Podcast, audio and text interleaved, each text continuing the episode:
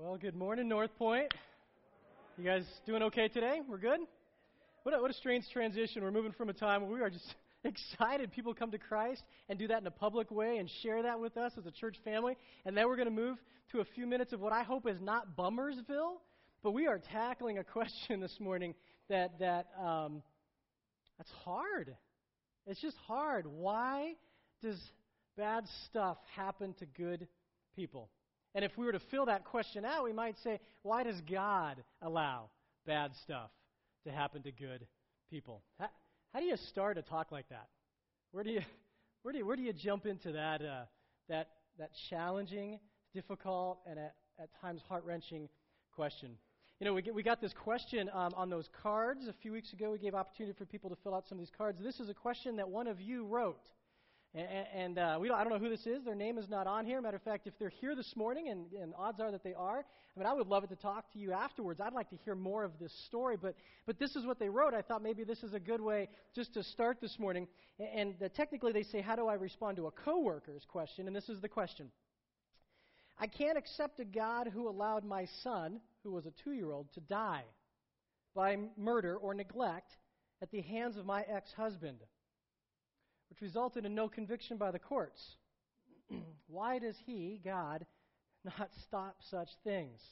He must be impotent, and therefore not all powerful. That's no kind of God that I want to follow. How would you answer that question?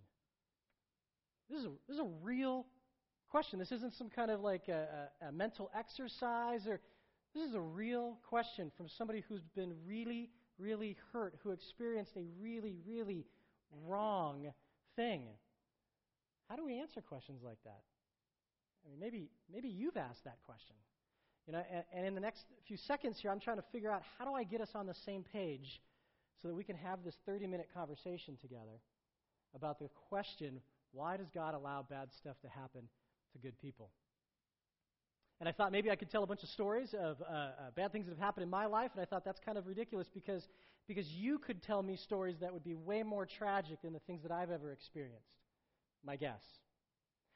And so maybe if just by way of confession, if I can try and get us thinking in the same place this morning, coming away from all the things that are going on in our lives and the lists that we're thinking about, what we have to do when we go home, the grocery shopping and the lawn chores and, and the games and all the stuff that's going to happen for the next few minutes, maybe I can just confess something to you this morning by way of trying to get us on the same page, which is I personally have asked this question many, many, many times. You know, I remember we were a couple of years out of Bible school, and uh, a couple of years married, two years, two and a half years married, and uh, we were a um, doctor's appointment. And the doctor said, "Hey, uh, Carter's, wrap your head around this. You're never going to get pregnant. You're never going to have a kid." And in the meantime, we had um, a friend who uh, had impregnated uh, three girls uh, on accident, and uh, and we're asking the question, why? How how is that fair? What in the world are you doing, God? A couple years after that, I'm in my full first time uh, full time ministry job at a church, and we're, and we're dirt poor. Do you guys remember that when you're first married? You just maybe some of you guys are still feeling like you're dirt poor, especially when you're married. You're first married, you're just dirt poor. You have nothing. Like you're counting, you know, changing the couch cushions, and you're like, yeah, Kraft macaroni and cheese tonight. You know, that, yeah, that was. We were there, and, and, and we're serving in this church, and, and, uh, and, and in this church, there was a number of wealthy people who were just continuing to get more and more wealthy. And because I was behind the scenes as a pastor, I knew that they were incredibly dishonest in the way they were doing that. So I'm asking the question God, why? That doesn't seem fair. That doesn't seem right. You know, in 2007, I remember uh, being in my kitchen on the tile floor that I had laid on my knees. And I'm not a very physical guy, so I don't like do a lot of physical things like get on my knees very often. It's not how I'm wired. But I'm literally on my knees and I'm sobbing. I'm not really an emotional guy, so I don't really cry much. And I'm sobbing. And have you ever sobbed so hard like you can't breathe? You ever been in? Okay, so I'm sobbing. I can't breathe. I'm on the kitchen floor because my youngest child just got a, a, a lifelong medical diagnosis there was no cure for. And I was like, God, she's six. Nothing to deserve that. God, why do you let bad stuff happen to good people? And it was some years after that, about 2010, and uh, my oldest child, we watched her scoliosis, scoliosis, curvature of the spine. We watched it get worse and worse and worse. Went to the doctor, and the doctor said, Hey, this is the only option right now is for your 13 year old to wear this incredibly attractive, fashion forward device that's to that's to try and wrench her spine back into shape. I thought, God, she's 13. What in the world? Why do you let bad stuff happen to good people? And then it was a year and a half after that of wearing that stupid thing. They said, hey, there's no option. You're going to have to go into surgery. We're going to cut your daughter open from tip to, to tail and, and put titanium rods in there to make that spine do what it's supposed to do. And so we got to go in with our child and be part of that surgery. And I thought, God, why? Why let bad stuff happen to good people? Lived through a number of cancer scares with my wife, and, and, and I could go on and on, but the only reason I share any of that this morning is to say that, that I have asked this question many times. If you are here this morning and you have asked that question, like I'm with you. Are you guys, are you guys with me? Have you asked this question? So we're, we're together on this. See, my life has not been some kind of easy peasy unicorns, uh, you know, farting out rainbows kind of situation. And my guess is that your life hasn't been that either. And so, if we are on the same page with having asked the question a few times, God, why do you let bad stuff happen to good people? That's what we want to unpack in the next few minutes. So, I've heard a couple of reasons of why this is. These are some of the reasons that float around sometimes of why bad stuff happens to good people. Sometimes we hear that God can stop it, but He chooses not to. God can, can stop these bad things, but He simply chooses not to. He's able, uh, he could do it in a heartbeat, but he's just um, unwilling. And if you're like me, you're just thinking, well, the logical conclusion to that then is that God is mean and cruel. If God could stop it but doesn't, does, I mean, logically in my head, I'm going, well, that must mean that he's mean. So I've heard that answer before, and I'm just I'm not satisfied. And some people then say, well, God wants to stop it, but, but he can't. God wants to. He's kind and gracious, and He's sitting in heaven, and He's, I want to stop that stuff, but He's just not able. Logically, then, we're left with the conclusion that, that, that He's weak. Just weak. He's not godlike. That's kind of where, where the question on this card lands. The kind of God I want to follow if He's weak and not godlike? Sometimes we hear the answer, maybe this is the most popular one that, that we hear most often, especially in churches, is that uh, God uh, uses or allows or gives. There's some kind of debate over which word to put in there, but God uses, allows, gives uh, these, these bad things um, because He has a purpose in those. God allows or gives these bad things because He has a purpose that He wants to accomplish. And, and I'm just. I'm just being really, really forthright with you, so I'm going to get myself in trouble. But if that's always the answer, and I, I'm kind of like, I'm out. I don't, I'm good. God, leave me where I'm at. Like, let me be. I'll just stay where I'm at. I'm not looking for this stuff. If it's that God gives these bad things because He has this purpose He wants to accomplish, I, I, can I pass? Can I? Sometimes I'm there. And sometimes we say that there's a purpose, and, and, and I just got to be honest of those four of the five things that I shared already. I, I see and saw and continue to not see any purpose in those things. Did God have a purpose? Maybe, but I don't see it. And so we're left with these answers that sometimes are not soul satisfying um, to me. I'm just being honest here. And I walk away from that go, man, I don't, I don't know. Well, we want to start where, where the scriptures start. We got we got to come to an accurate understanding of who God is, and, and you don't have to agree with it, but but we have to at least acknowledge this is how the Bible describes God on those three things. One thing is that the Bible, the Scripture, is clear that God is not cruel. God is described as a lot of things in the Bible uh, uh, gracious and merciful and kind and loving, and He's also described as just and righteous and holy but he is never described as cruel or mean. It's kind of interesting because um, in Islam, the, the way they describe Allah is that he is uh, cruel and mean. Matter of fact, they use the word capricious, which means he kind of does whatever he feels like doing in the moment, which very often comes across as mean and cruel. And it's just a reality that you have to live under if you were Islamic or Muslim. But, but that is not the way the Bible describes God. Are you with me? The Bible is clear that God is not mean or cruel. The Bible is clear, and by the way, so I, I made sure that I mentioned this in your sermon, uh, in your welcome folder. There's some sermon notes there that have a bunch of verses listed under this. I don't have time to go through all these verses this morning. We just threw down a smattering of them, and I'd, I'd, I'd highly encourage you when you go home, look those up. You don't have to take my word for it. Look those up and look at how the Bible describes God. Those are there for you, so we don't even have to dig into them. So the second thing, sometimes we hear this: God is sovereign and all powerful. The Bible is clear and describes God as sovereign and all powerful. God is in control. The creator of the universe makes and controls and holds together all things. Nothing is, is, is outside of his ability or his control. So sometimes, and I don't know if this just happens in like Bible school or weird places, but sometimes this question is posed like, uh, well, if God is all powerful, can he create a rock so big that even he can't lift?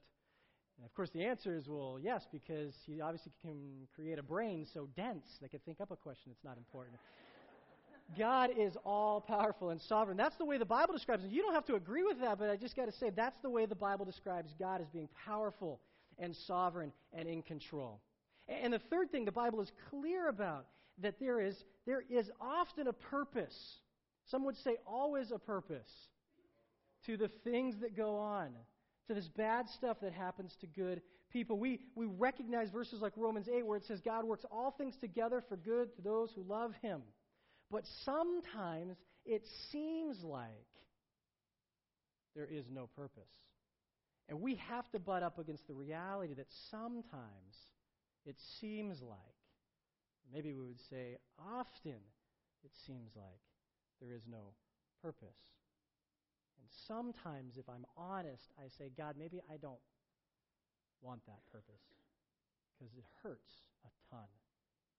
But we need to be clear on how the Bible describes God. He is not mean and cruel, He is all powerful, and that He does work with purpose. So, then why does bad stuff happen to good people? It's a reality. I just want to get in our, in our heads so that we're on the same page. The reality is that we live in a broken, busted world. We live in a planet that is marred by sin, and this junk happens. Sin creates bad. And that's why this bad stuff happens to us, because we live in this sin broken world. Sometimes it's because I choose to sin. I choose to sin and something bad happens to me. God says, don't live this way, and I live that way, and I've chosen to live that way, and God calls it sin, and then something bad happens to me. And it's a little bit kind of silly if, if I go, oh, God, why did that happen to me?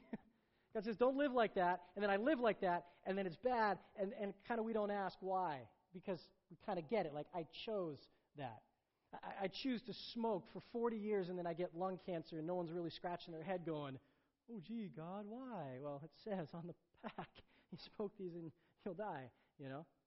You know, if, if, if, if, I, if I go and decide to have affairs with a bunch of women and I get an STI, and, and nobody really says, oh, why did that bad thing? We kind of get it. I chose to sin, and bad stuff happens when I choose to sin. You with me? Sometimes, because we live in a sin broken world, sometimes it's somebody else who chooses to sin, and I get burned because of it.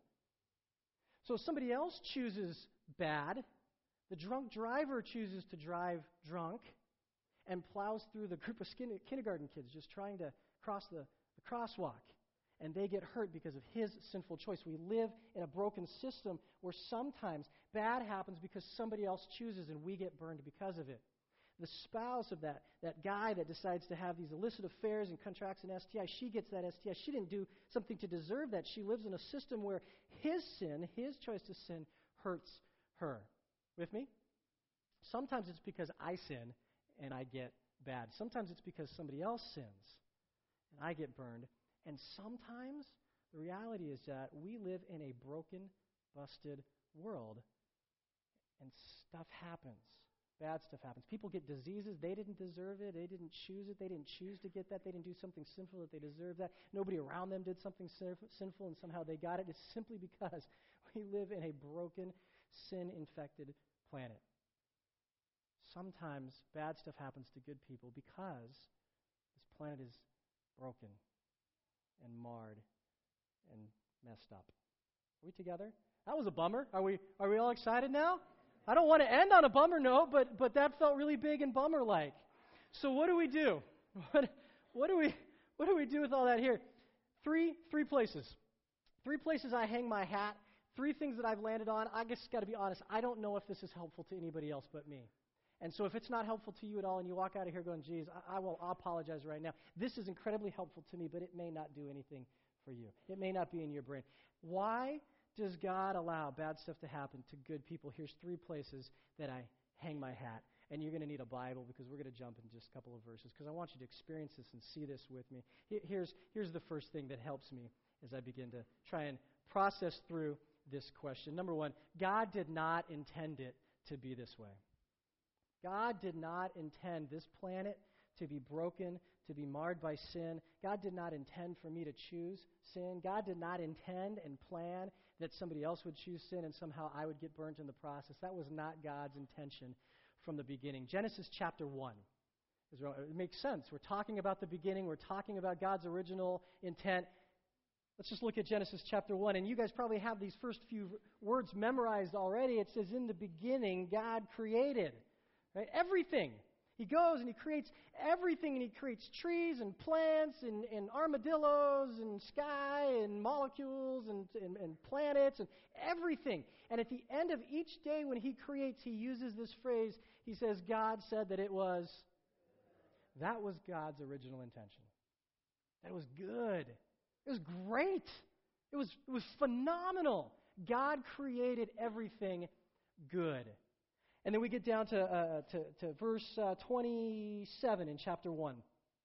It says, And God created human beings in his own image. In the image of God, he created them. Male and female, he created them. And God blessed them and said to them, Be fruitful and increase in number. Four of you are with me on that. And fill the earth and subdue it and rule over the fish of the sea and the birds of the sky and every living creature that moves along the ground. And God says, I give you every uh, uh, seed bearing plant in the face of the whole earth, and the tree has fruit and the seed in it, and they'll be yours for food. God creates everything good, and then God creates man and woman, and He gives them this command to, to fill that earth. And that, that means, I think that means make babies, but I think it also means like fill it with your presence and adventure and explore it and enjoy it and own it and rule it and do it and love it. And I don't know how many other words to put in there. Are you with me though? It's like this great experience. God created everything, and He created man and woman. And he said, like, this is yours. This is so cool. That was God's original intention from the beginning. And then in chapter uh, 2, we get this, like, it narrows down the focus to just tell us how God created man and woman, real specific. And I know some of you have read this before, but I want to bring your attention back to it again in verse 19 of chapter 2 says, Now the Lord God had formed out of the ground all the wild animals and all the birds of the sky, and he brought them to the man to see what he would name them, and whatever the man called each living creature, that was its name. So the man gave names to all the livestock and the birds in the sky and the wild animals, but for Adam no suitable helper was found. So God creates these animals and he brings them past Adam and he says, Adam, name them. And so Adam does. He's like, giraffe, you know, you know, or elephant, or whatever he called it, however it worked, right? They're walking by him and he's naming them as they go by. And I think the entire purpose of that was so that Adam would look at those and go, hey, there's really nothing like me in that. Like those are cool, but I don't I don't want to go out on a date with one of those. Like it's neat, but uh, you're not they're not like me, they're not for me. They're fun, but they're not for me. Specific, I think that's why God has them name them because look at verse 21. So the Lord God caused the man to fall into a deep sleep. And while he was sleeping, he took a chunk out of the man. I know it says rib there, but it literally means a chunk out of the man. And then closed up that place with flesh. And then the Lord God made a woman from that chunk of man that he had taken from man. And he brought her to the man. And the man said, This is now bone of my bone and flesh of my flesh. And she be called woman, for she was taken out of man. God, very intimate, very tangible, very hands on way of creating man and creating woman. He, he, literally takes a piece of Adam. He goes, I know, Adam, I know there's nothing out there like you, for you. I've done this specifically. My, my best creation is yet to come. I, I want you to feel it and know it and be ready for it. And so, he, the first surgery ever, Adam falls asleep and he takes his piece and he creates a woman. And, and Adam wakes up and she goes, he goes, Yes, yes, that's, that's for me. Like, yeah, I want to go on a date with that, right? Like, he's, yes, God, you're amazing. This is so cool. This was God's original intention. Are you with me? God never intended it to be where bad stuff happens to good people. God intended it to be like this. Now, catch this. There's even more in chapter 3. Drop down to verse 8 because we know the beginning of chapter 3 is where Adam and Eve choose to sin. They choose to do the one thing they're told not to do. Don't eat from that. And they do, and, and they sin, and they go and they hide. Look at verse 8. It says, Then the man and his wife heard the sound of the Lord God as he was walking in the garden in the cool of the day. And they hid from the Lord God among the trees of the garden. They're not hiding in the bushes because they heard a sound and they're like afraid, like, oh, what is that? Is it a T Rex? You know, they, they, they hide because they know that it's God. Almost as if this was a regular occurrence every day that God came down and walked with them in the cool of the day, hand in hand, Adam and Eve, and they talked about life, and they talked about reality, and they talked about the creatures, and they talked about the future, and they talked about whatever they talked about. Like that was the regular appointed time. And Adam and Eve aren't hiding because they're scared of what's happened. They're, they're hiding because they know God is coming. And they've sinned and they hide. All I want to pull out of that is this was God's original intention. Not for bad stuff to happen, but for it to be this. God never intended it for it to be this way. That's a helpful thing. It's one thing that I hang my hat on What's the point in saying all that? You know, all this junk, all this bad stuff that happens to good people, all this bad stuff that happens to all kinds of people. Uh, what do you do with that? It, it, it is okay and right to be angry and frustrated and whatever adjective you want to put in there, just ticked off. But I just say direct it at the right person. It was not God's intention for it to be this way. It was very much the devil's intention for it to be this way. And so when you're angry and you're frustrated because you're hurting, like when you're angry, directed at the right person Satan. His plan to mess up God's plan. I think that's the right person to be angry at. God never intended it to be this way. Here's number two. This is the most helpful one to me, to be quite honest. Uh, God hurts when we hurt. God hurts when I hurt. It's interesting because in Psalm 34, the psalmist he says this in verse 18. He says, The Lord is close to the brokenhearted. The Lord is close to the brokenhearted. It's interesting because uh, I think you guys know uh, Psalms is really a book of songs, and these songs were written by individual people. And this psalm alone, Psalm 34, was written by a guy named David. Some of you guys know the David story. You remember some of these things uh, from flannel graphs. Anybody remember flannel graphs? Just kind of curious, like five of us. Awesome. Fla- Sunday school, or maybe you've watched TV, those old claymation shows. And David, the guy who fought the giant Goliath, David, who was set up to be king of Israel. David was a shepherd. He was kind of a nobody. He was the youngest of seven brothers. And one day, this prophet comes along and says, Yep, that's going to be the new king of Israel. And so he's like, Cool. And he goes back out to shepherding because, you know, there's already a king of Israel named Saul. Saul's a wicked king. He's kind of a horrible guy. Saul had a lot of issues and problems going on. And so David's sort of off doing his shepherd thing, and Saul's off doing his thing. And David comes and kills the giant and goes back to shepherding. Great. And then Saul, over time, develops this.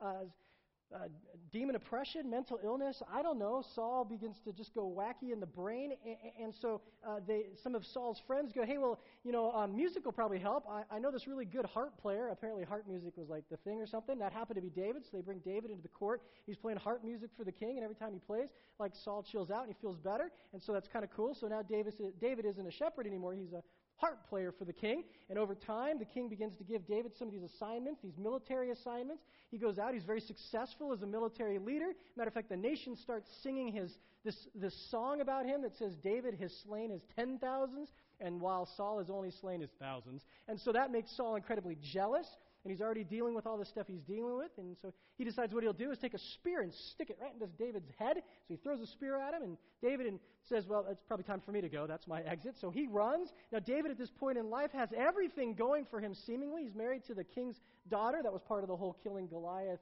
uh, treasure trove there. He's got a bunch of money. He's got reputation. He's a military leader. He's upwardly mobile. I mean, like, he's going to be the next king. And so, like, all this stuff going for him. Saul chases him out. Saul begins chasing David around the, the entire desert area that they live in, trying to kill him. The king of Israel, Saul, has one thought on his mind like, murder this, I don't know, 19 year old, 20 year old, something like that. The king of Israel, his whole world is focused around killing this one kid. And David's like, I am doomed. And so David's running, and Saul's chasing him. And David gets this bright idea one day that he's going to run to this town called Gath Gath is bizarre because that's the same town that Goliath was from. Like Goliath, you remember this giant guy? He's like nine feet tall, had this huge reputation, you know, he was like got words, everybody knew him. I, I picture Gath like this small little town that everybody knew everybody and kind of talked about each other. And so when David killed Goliath, that was a big deal. I mean, chopped off his head. That had to make the news, right? The the Gath press or whatever it was back then. And so and so David decides he's going to go hide in Gath. That sounds dumb to me, but David thought it was a good idea. He goes to Gath to hide, and as soon as he gets into town, the, some of the officials see David and they go and run to the king of Gath and they say, "Hey, David's here. We should grab him and kill him. That'll be cool. We hate this guy." The king says, "Bring him to me." And so David, now David had money and reputation and a family and a life and a future, and all that had been stripped away from him. The only thing he's got left, maybe he's like his, his pride or something, I don't know, is like his sense of self. That's, that's it. So these, these officials of Gath, they grab David, they bring him to the king. David thinks he's doomed, he doesn't know he's going to get out of this, and so he decides, here's the plan. I will act like I'm insane. He starts drooling down his beard. And he starts scratching stuff every wall he gets to. Just acts like he's out of his mind.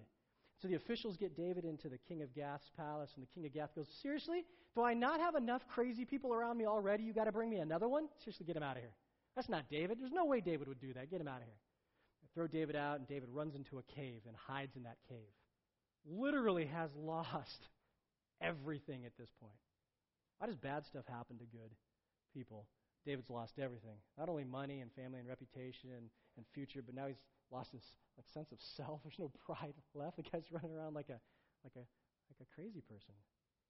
And so, in the midst of that, David writes Psalm 34. Are, are you there? Are you looking at it with me? Psalm 34. He's hiding in a cave. He has literally nothing left. And David says this He says, I will extol the Lord at all times. His praise will always be on my lips. I will glory in the Lord. Let the afflicted hear and rejoice.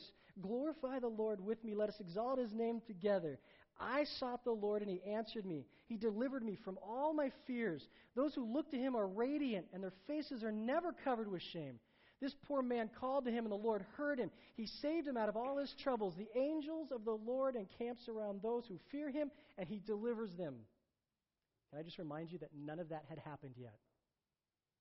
David is like praying this future prayer. Like he, he knows God, and, I, and he knows that God's going to do something, but he is not feeling any of this right now. I can't think he's feeling any of that now, right? He's hiding in the back of a cave with nothing left to him. And yet he's writing these phrases about a future that he knows, he trusts, he hopes that God will accomplish for him. And then look at verse 8. He says, Taste and see that the Lord is good. A guy who kind of got it. Taste and see that the Lord is good. Blessed are those who take refuge in him. Fear the Lord, you holy people, for those who fear him lack nothing. The lions may grow weak and hungry, but those who seek the Lord lack no good thing. Come, my children, listen to me. I will teach you the fear of the Lord. Whoever, you lo- whoever of you loves life and desires to see many good days, keep your tongue from evil and your lips from telling lies. Turn from evil and do good. Seek peace and pursue it. The eyes of the Lord are on the righteous, and his ears are attentive to their cry. The face of the Lord is against those who do evil to blot out their name from the earth. The righteous cry out, and the Lord hears them. He delivers them from all their trouble. Get ready, here it comes. The Lord is close to the brokenhearted and saves those who are crushed in spirit. That's where David is. He says, God hurts when I hurt. The Lord is close to the brokenhearted. It's a guy who gets why bad stuff happens because God is close to the broken hearted. God is with me when I hurt. We call it sometimes the be there factor. It's not like God is somehow sitting off in heaven watching this bad stuff that happens to you, being like, oh, that's sad. That's, that's sad that that happened. It's like God is with me in that. He experiences the hurt that I experience. He is the be there factor. You know, when my, when my youngest had a diagnosis of Tourette's, I was, I was uh, freaking out and stressed out, and I was, I was having a hard time wrapping my head around that. And a friend of mine who's a pastor, his name is Jeff Devine. He's in California. Nobody knows him, so I can use his name. But he, um, he, this is what he did. He's a pastor. I'm a pastor. He's a Bible guy. I'm a Bible guy. He's a smart guy. I'm a, well, I'm, I'm a guy. And, and he, this is what he does. He comes, he puts his arm around me, and he cried with me. That's it. The be there factor. How powerful that moment was. God is that be there factor. When bad stuff happens to good people, God is with me in that hurt. Are, are you guys with me? It's making some sense? Second Corinthians chapter 1, it says this. I think it'll pop up behind me.